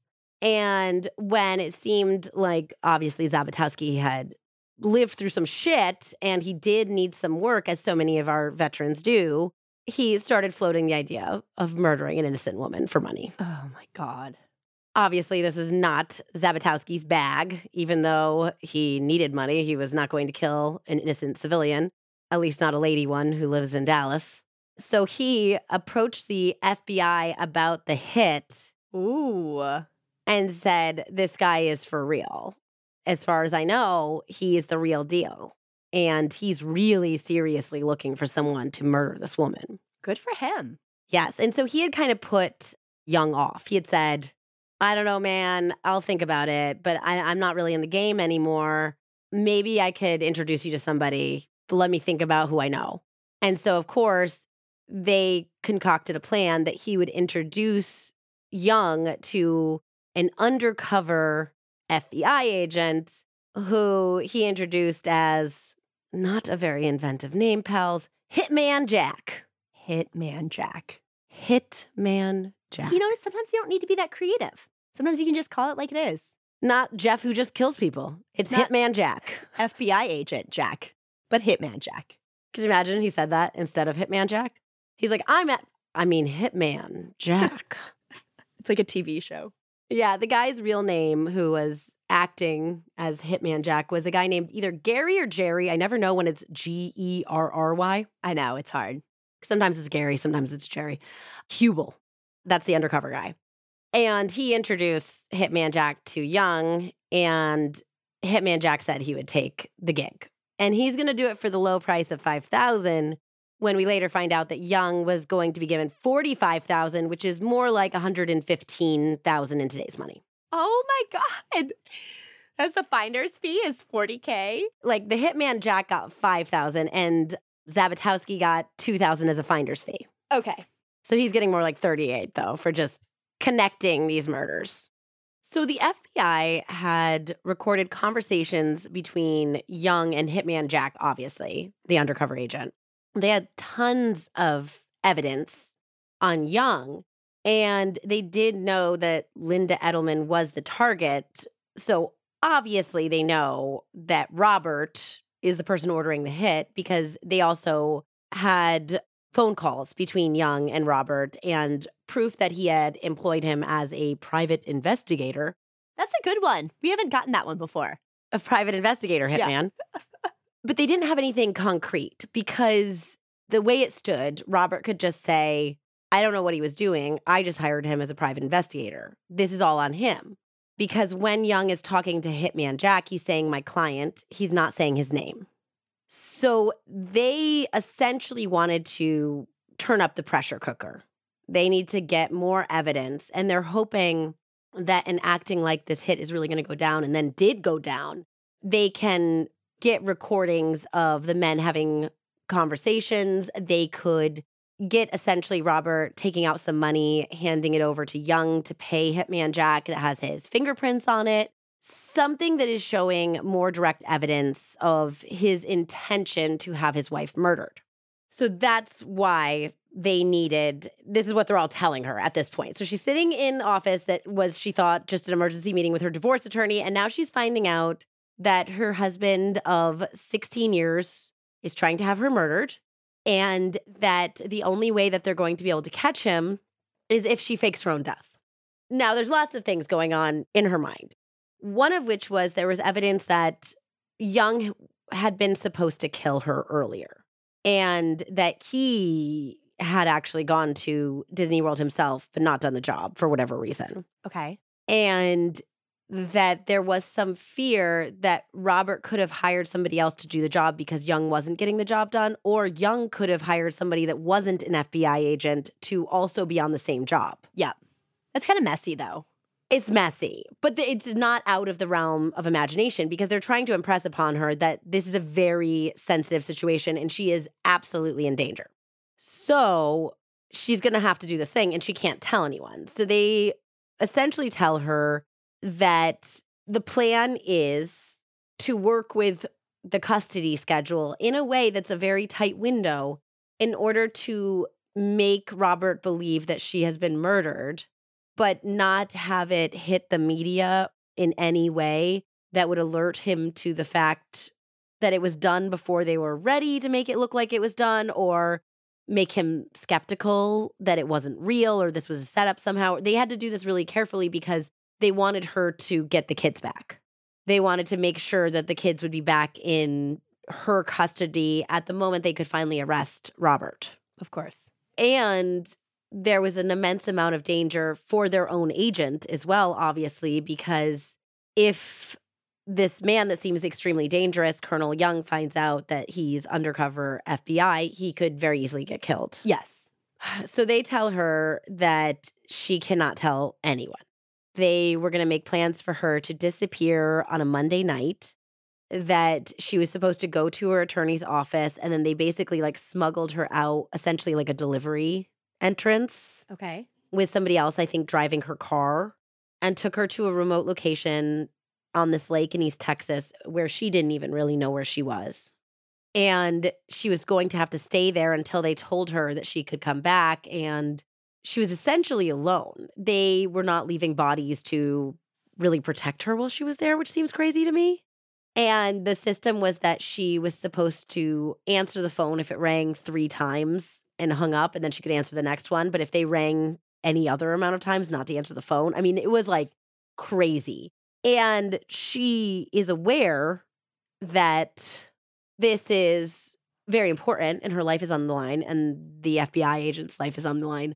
However, she's thinking, my kids are going to think I'm dead Yeah, and her whole family. and my entire family is going to think I'm dead. She really did not want to have to go to these lengths. And they finally said, okay, you can tell your parents because your parents can be in the know and they can work with Ike and they can work with the FBI and they can protect your kids as as much as possible and be there but also be our people kind of on the inside that know that this is a sting operation which is the whole reason why they were like just go along with what the FBI says everybody calm down and they were frustrating the rest of the loved ones and volunteers who were frantically looking for her Yeah. there's a lot about this in the book about the torture of knowing that your children are going to be devastated and unknown and how Stephen was going to feel when he called her and she wasn't there.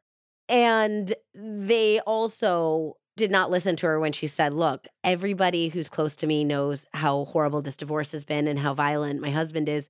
The moment I don't take that phone call at 7 p.m., they're going to be looking for me. And they did not think that that was going to happen. They thought that because Robert's the one controlling the child, that Robert would just be like, hey, you get to try again tomorrow. Just go to bed, essentially. And that Rosilla would get to the house the next morning, see that the bed was messed up, and be like, oh, she must have gone out for the day. And that the first raising of the alarm would happen at 4 p.m. when her parents arrived in the RV. And Rosilla would be like, she hasn't been around all day. I don't know what happened. So they thought they were going to have like almost a full 24 hours Yeah.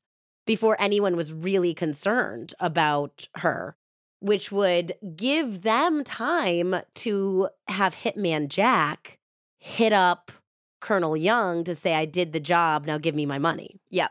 So they were going to be further along before there was this push to like get it in the media and do all these things and, and have Robert find out about it because now there's people like going around and talking. And I guess also the 4 p.m. thing was because there was a um, cop at, I think, the University Park Police Department that was in on the scam. And they had gone there too early in the morning and it wasn't somebody who was in on the sting. So he wasn't telling them the right thing. The other police officer knew about the FBI operation and would have said absolutely yes and like basically taken a false report Yeah. to make them feel like they were getting a report in so they were getting more frenetic because no one's caring and spinning out and doing more and saying more and getting it everywhere and that was the opposite of what the FBI wanted Yeah. but also just don't discount how much people care about other people You can't calculate what the collateral damage is going to be from that. Yes, from this type of lie and situation. So what they were doing to try to get Robert was the first thing that they did was the the very first day when she left her attorney's office to go home and which was horrible because she's saying goodbye to her kids and knowing that they're going to think she's dead. And she said also that the way Robert looked at her when she said goodbye was like he had almost this like sadness, this like bittersweet sadness in his eyes when he said goodbye to her and was like kind of nice for the first time ever. Like, this is the last time I'm going to see you. So they took some like really grainy, sketchy surveillance footage of her purposely, and they had Hitman Jack go to Young and say, I want to meet your client if I'm doing the hit. And Young said, Absolutely no way, you're not meeting my client, of course. And he goes, Fine, well, I don't do messy, I don't do screwed up operations. I want to know this is her because I think this is Linda Edelman, but I don't know. So what they wanted was they wanted to follow Young, record him with Edelman, Robert Edelman, and have Robert essentially say, Yes, that's my wife. That's the one I want dead. Okay. So they did follow Robert and Young to a Chinese restaurant. And a bunch of undercover FBI agents went in around the time they went in and parked as close to possible as the table. However, I don't know if it was like not recorded or if the recording was just really poor quality. It sounds like they could see and hear the men talking. And at one point, Young said something like he just wants proof that this is exactly the target or the woman or something, but it was like in and out. And you heard Robert saying, or they heard Robert saying, You got it.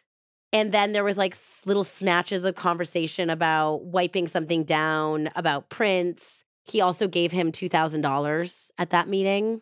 Robert gave Young, but they didn't get exactly what they needed. And then afterwards, they were hoping that they would be able to get the picture back and it would have Robert's prints on it because that picture was taken by their very own agent. So it would be evidence that this was he was in play. But they ended up following them. So they drove around in Young's car, who it was not bugged because Young was not aware he was being followed. So they don't know what they said there. And then he got out, and then Young drove a couple miles away and they observed him getting out and burning the photograph. so they're like, oh, there goes prints or any evidence that was on that photograph. So this is another reason they're like, whoa, we're dealing with a professional here because he's really covering his tracks here. So then they went forward. They have Linda hiding out. They had the information about the car being found hit essentially just like the law enforcement wire. And they were having the FBI inform his divorce attorney that this was going on, but only after she was brought into custody. So he knows, eh, but he had already been notified by Young because they do have a phone record of a phone call directly after Hitman Jack called Young to say that the job was done, Young immediately called Robert. Now, however, his phone wasn't tapped, so we don't know what was said on that call. Yeah, I know, but What else could it be, right? This is all going down, and then the psychiatrist sees the kids and he said, This is really, really bad. And finally, the FBI agent told the psychiatrist, Okay, it's just all a ruse. Like, their mom's actually fine. Like, this is, we don't need to be concerned. And the psychiatrist said, No, we need to be very concerned. Like, the longer this goes, the more psychological damage they're incurring. And you need to find some way to tell these children that their mom is okay and mean it. So the FBI is like dealing with like all of these crazy women, like just going out doing their own like grassroots investigation and getting it on the media. And then they've also got the psychiatrist being like, if you don't tell these children who will definitely tell their father that their mother's still alive, they're going to be damaged forever. And Linda, of course, is being like, my babies, my babies. And she's going through her own shit because the hitman turns out the guy who was playing the hitman, the FBI agent, had a lake house near her safe house. And so he just showed up one day and he showed her his badge and he was she was like, "Who are you?" and he's like, "I'm the hitman." And she thought he meant like he was another hitman pretending to be an FBI agent who was there to kill her. oh my god, did she have a meltdown? She had a total meltdown and he's like, "No, no, no, no, I'm like playing the hitman." Oh my god. Bro, read the room. she was like on her last nerve as it stands because thankfully she did talk to Jerry or Gary over here because uh, he was the one who explained to her why the phones weren't working. They weren't getting any messages through to her because there was two different phone systems. And so Ike is calling her and it's ringing three times and he's hanging up. But because of the switch of the phone systems, it rang four times on her end. Oh my god. So she's hearing it ring four times and then stop. And she's like, ah, that wasn't three, that was four. I can't answer it. So it's like ringing and ringing and ringing. She's like just crying, not knowing that she's she's like, I can't answer. They told me they're like, did they get it wrong? Like, I mean, she's having psychological damage over here. But luckily, you know, she's keeping her life, so that's good. This is all going on, and finally the FBI is like, parents, get the kids in the RV and take them to Linda.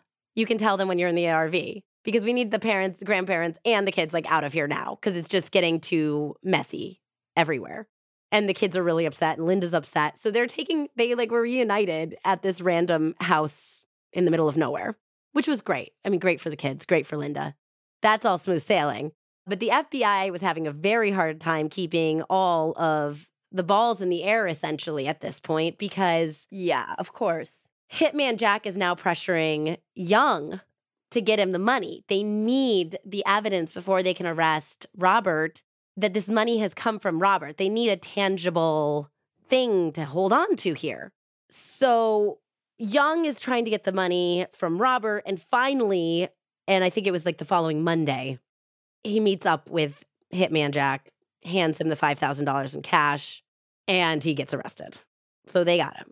They figured that was enough at the same time to get Robert, obviously. So it was a synchronized arrest. So at the exact same time, so that like Young couldn't tip him off or anything, Robert was also arrested in his office. So that was that. Linda could be revealed as being alive, which was a great relief to all of her loved ones and especially her family. What was Robert's reaction to that? He was surprised. They went into his office and the secretary was like, You can't go in there. And all of a sudden, there was just like five agents in there. He acted quite surprised at that moment. Now, here's the problem Young had not gotten the money from Robert for that $5,000 because, for whatever reason, he could not get through to Robert that weekend. And he was afraid that the hitman was going to retaliate if he didn't give him the money. So Young had gone to the bank and taken out his own $5,000 and given it to him. So there's still still not a lot of great evidence on Robert at this point, but enough to go forward and prosecute, obviously. Yeah. Robert also immediately lawyered up and said absolutely nothing, versus Young, who they had all the evidence on and had him basically doing everything, said, If you cut me a deal, I will turn on Robert. I will sing like a canary for you. So, going into this, into the contract killing trial, the evidence that they had was a series of phone calls and payments that aligned. So essentially, there's this history of phone calls between the two men, even though we don't know exactly what it was for. And they seemed pretty closely aligned with when Robert was withdrawing large amounts of cash.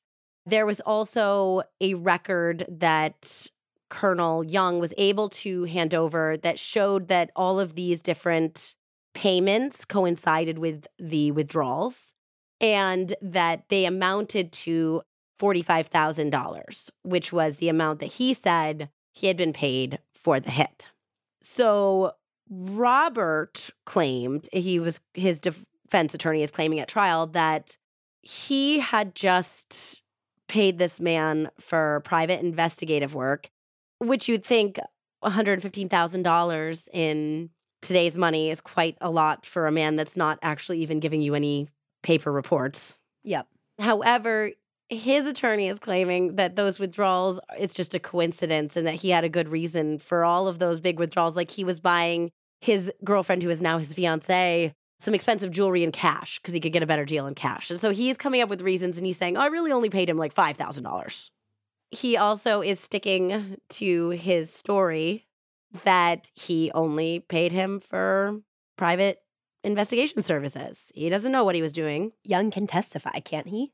Yes, Young can testify. So, yeah, he's saying essentially that he tried to fire Young because he wasn't doing very good work digging up dirt on Linda. So, when he went to fire him, apparently Young had just gone crazy and decided to murder Linda on his own and then blackmail Robert because he thought he had a big, wealthy fish on the hook.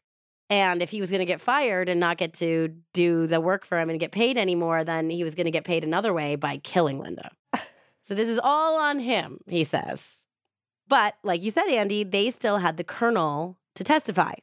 But as it turned out, the colonel wasn't a colonel at all. So for some reason, this doesn't come up at all in my husband's trying to kill me. I guess maybe they didn't figure it was pertinent to Linda's story, which is what they're primarily following here. But I I found a D magazine article from 1988 by Sally Giddens that revealed that Colonel Young had never been a colonel at all and was rather a pathological liar who had been honorably discharged from the army as a private in 1946. Wow. For the next 20 years, he ran a liquor, wine, and deli store. He sold auto parts at one point. He ran a gas station. He even worked as a chef. And at some point in 1965, he began impersonating a colonel and sharing these war stories for people just for funsies. Unreal. Unreal. I guess he became part of several veteran organizations and he really kept up the charade. And he must have been a good actor because it seems like even the FBI believed that he was this dangerous individual. In 1983, he began to work as a private investigator, and it was true that Robert had hired him in that capacity. However, Young claimed that after only a month or two of working together, Robert demanded that he come over to his house. This was in January of the same year that he would try to have her killed that July. He basically strip searched Young to make sure he wasn't wearing a wire. And then he made him walk around his property to chat. And at that point, suggested that because Young was portraying himself as this mercenary war hero killer, that he's already killed before. It's not really such a stretch to kill again. And if he gave him $45,000, would he get rid of his problem? Young said he would. There was different instructions like the Disney World one. He also gave him blueprints or had him look at blueprints of the house and mapped it out. I don't know if he let him keep them because I don't think Young still had them or Young might have just burned them like he burned the picture. They talked about getting in through the garage because that was where there wasn't a alarm but everywhere else their alarm would go off and there was many different ways they talked about young killing linda however it doesn't seem as though young really had ever contracted a killing or killed anyone despite the book i read being like always this mastermind connection of contracted killers i think that's what he told the witness he told the fbi guy the undercover guy Okay. so he didn't really want to kill Linda, but he wanted to take Robert's money. Yes, yeah. And he's a pathological liar. So he was just taking the money and being like, "Yeah, I'm I'm figuring out the best time to do it." And it, this went on for months until Robert was essentially like, "Now or never." And at that point, Young was like, "Oh my gosh, I got to get a killer." So he approached Zabitosky, who he knew was a former mercenary, on June 25th of that year, who, of course, immediately went to the authorities and reemerged with his contact, Hitman Jack. So now the prosecution has a problem because he's a liar. We've got two liars. So it's like you have to believe one liar over the other liar, essentially. You either believe that Colonel Young is not a great guy, but he's telling the truth about this matter because he has absolutely no motive for wanting Linda Edelman dead. Yep. Or you believe Robert Edelman's story, which is that this guy had gone totally rogue and he was a liar and a con man and he was planning on doing it and then blackmailing Robert. The defense's case was pretty good. They brought up that, you know, he paid with his own money, that there's no record of Robert ever saying the words. There's no fingerprints that show that that money came from Robert, that all the payments that went to Colonel Young could be chalked up to being a PI. And moreover, they could prove that many of them were just random, just coincidences of large amounts of cash he took out on Yeah. that day. So the defense really believed they were winning, and a lot of people in the courtroom did. I mean, even the reporter who was writing the story said that it seemed like a done deal that Robert was going to be acquitted. But the jury felt otherwise because the jury verdict on the federal case of hiring a contract killer was guilty when it came to Robert Edelman. So the jury later said that they did not believe that Young was smart enough or wily enough to concoct this whole scheme. It just seemed like such a reach. And they also said that Robert was caught in a lie in a cross examination and he had such a bad attitude that he seemed arrogant, like he was put out with the prosecutor. He seemed just like kind of a big asshole. And he seemed like the type of guy that would do this to his wife. And so, again, it's kind of like that asshole tax. Like he just couldn't even keep it together Yeah. on the stand. And the jury just walked away having to make a judgment call, it sounds like, on who they believed in the circumstance. And they were like, I'll go with the guy that's been lying about his service for really long time and actually set up the murder. We're going to go with him. We'll trust him over him. Trust him over the asshole over here.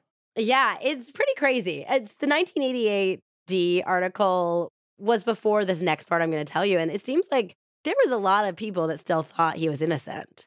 They did still think he was maybe railroaded. I mean, this article like lays out all of the evidence why it wasn't Robert and was actually this so-called Colonel Young who was setting it up. But there was just like a couple things that rang true for me, which was there was one part where he told Hitman Jack that he needed the specific jewelry from Linda to prove that she was truly dead. There was a ring and then there was a locket that had her children's picture in it that she always wore. And it seemed so specific and not like something that would come up in a normal meeting with a private investigator. That to me, I didn't know how Colonel Young would have known that if it wasn't from Robert. Or like about where their security systems were, or that he knew he could get through the garage. To me, I would think it was Robert for sure. There's not really a question in my mind if he was unfairly prosecuted in this case and convicted. But it's kind of a moot point anyway, because Robert would later plead guilty and admit to ordering the hit on his wife. Wow. And this was because Robert was sentenced to 10 years in federal prison for the federal crime, but he had to face state charges for the same crime. And I guess federal prisons are really nice, but Texas state prisons are really bad. And he was up for five to 99 years in a state prison as well for this crime Whoa. he ended up firing his defense attorney, which is really funny because I think he did a great job, even though they didn't win. And the defense attorney later sued him because he didn't pay him. He got a new defense attorney, and that defense attorney went to Linda and the authorities with a deal, essentially saying, if he deparents, meaning he can never be around the kids, he can never contact them, he has no parental rights to them at all and will never be around them, and you get sole custody for the rest of your life, will you be okay with him taking a shorter sentence? And she said yes, because that's all she'd ever wanted. So he ended up getting sentenced to 10 years in the state prison as well. I think that was the plea. But it ended up being run concurrently with his federal charges, and he could do it in the federal prison, as far as I understand. And then he ended up only serving five years altogether. Okay. But as far as I know, he has never harassed Linda or her children ever again. This book that I was using was published in 92 or 93, I believe. And Linda had sold the giant house, used the money for a much smaller rental house. She had gone back to work at a Baptist church and she taught voice lessons. The kids were thriving, they were doing great. They were at that point teenagers and young adults. And since then, it seems like Linda and her children have become more private. It looks like she has moved to Colorado, which I know is where her sister was living. So I don't know if her whole family's out there now, but hopefully they're all doing well. And I think that they would like to enjoy their privacy. I was shocked that she was not on Who the Bleep Did I Marry? I really wanted to see Linda on Who the Bleep Did I Marry, but it seems like in her later years, she has been very private about the situation. I cannot say that Robert has stayed out of trouble himself. He did get out of prison after five years. He did marry his fiancee, who apparently stood by her man, and he went back into real estate development. But he was still the skeezy old skis, still up to his skeezy no good tricks. According to a 2014 D Magazine article, he was sued by his business partner. So they had built a high rise building and he was supposed to have a special deal where he could stay in one of the apartment units with his wife for a very low amount of money and instead didn't pay anything and refused to leave the penthouse apartment that he was supposed to leave. He had been ordered to vacate and had lived there for months and months and months beyond that. He had also taken out loans on behalf of the company and used that to fund their lavish personal life. Oh my God. Additionally, his wife Diana was paid illegal commissions on the sale of units in the building, though she was not a real estate agent or a salesperson employed by their company. So the business partner who had known him forever and had actually introduced him to this girlfriend who was then the fiance, who's now the wife, sued him and then they tried to say that they were bankrupt. So, in order to not have to pay or even get involved in the lawsuit or answer the lawsuit, the night before the case was heading to a pretrial conference, Edelman declared bankruptcy, but that didn't matter because the judge said, no, you can't. You're not bankrupt. You have to deal with this. And he ended up being ordered to pay his business partner $4.5 million. Amazing. Yep. So that's, I think, the latest on Robert Edelman. And it just seems like everything that could be said about this guy was true. He was a controlling narcissist who did not believe that the rules applied to him. As they usually do. Yep, exactly. So that is our crazy the FBI faked my murder survivor story wow. on this week's Love Murder. I love it. What a tale.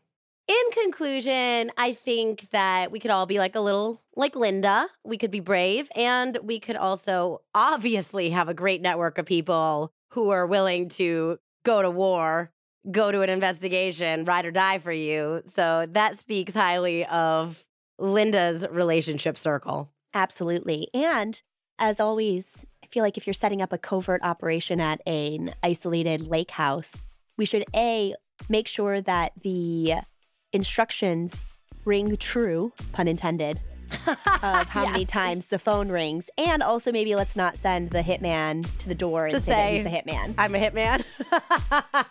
Those are very valid points. Trust your gut when it comes to love so no one has to fake their own death and freak out their whole family and loved ones. Bye. All right. Bye, guys.